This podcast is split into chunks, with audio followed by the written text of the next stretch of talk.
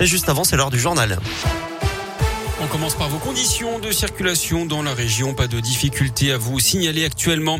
À la une, ce nouveau protocole sanitaire dans les écoles. Jean-Michel Blanquer l'annonce ce matin dans une dizaine de départements, sans doute à partir de la semaine prochaine. À chaque fois qu'il y aura un cas positif, toute la classe sera testée. Seuls les cas positifs seront renvoyés à la maison. Ce test concernera des départements variés, hein, pas seulement ceux où le taux d'incidence est faible, car le gouvernement veut comparer l'efficacité de cette mesure selon les territoires. Le ministre de l'Éducation qui doit également publier jeudi la liste des départements où les les élèves de primaire pourront enlever le masque à partir de lundi. Cette fois, ce, ce sera dans les départements où le taux d'incidence est en dessous de 50 cas pour 100 000 habitants pendant 5 jours.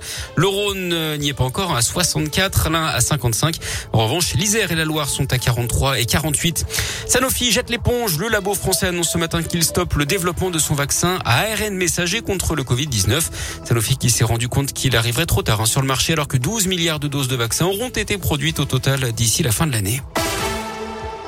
Comment gérer et encaisser la hausse des prix du gaz Le gouvernement dit ce matin réfléchir à des mesures supplémentaires pour aider les Français. Elles s'ajouteront au chèque de 100 euros prévu en décembre pour 6 millions de ménages modestes. On rappelle que les tarifs réglementés du gaz vont encore bondir en octobre, plus 12,6%.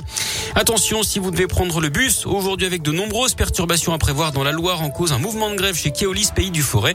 Plusieurs lignes de transport scolaire ne sont pas assurées. Quelques lignes TIL sont également impactées entre Roanne et Boin et entre Saint-Etienne et Balbini. Plusieurs sont également à l'arrêt à la Stas. Il s'agit des lignes 30, 32, 33 et 57. La ligne M5 est également perturbée entre Saint-Etienne et Rive de Gier. Vous retrouvez tout le détail sur radioscoop.com. La foire aussi, c'est la journée de la femme aujourd'hui au parc des expositions de Saint-Etienne. Entrée gratuite pour vous, mesdames. Au programme également la première nocturne ce soir jusqu'à 22h. L'entrée gratuite pour tous à partir de 18h. Une école maternelle de Clermont-Ferrand envahie par les puces. L'établissement Jean de la Fontaine dans le quartier de la Gautière. L'école a fermé ses portes jusqu'à jusqu'à nouvel ordre hier, mais la continuité pédagogique est assurée. Les 167 élèves seront dispatchés dans d'autres lieux d'après la montagne. Et puis un incendie cette nuit dans l'Ain, une maison qui s'est embrasée pour une raison encore inconnue à Haute-Cour, au Manège. Une trentaine de pompiers sont intervenus.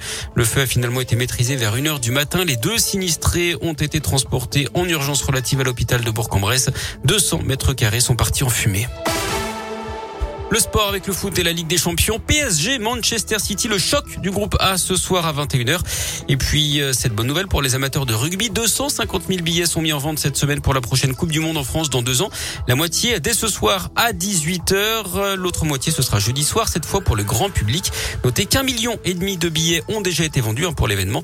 Je vous rappelle que quatre matchs de poule sont prévus à Geoffroy Guichard avec l'Italie, l'Australie ou encore l'Argentine. Cinq matchs sont également prévus à Dessine, notamment le 15 de France, les All Blacks et l'Italie.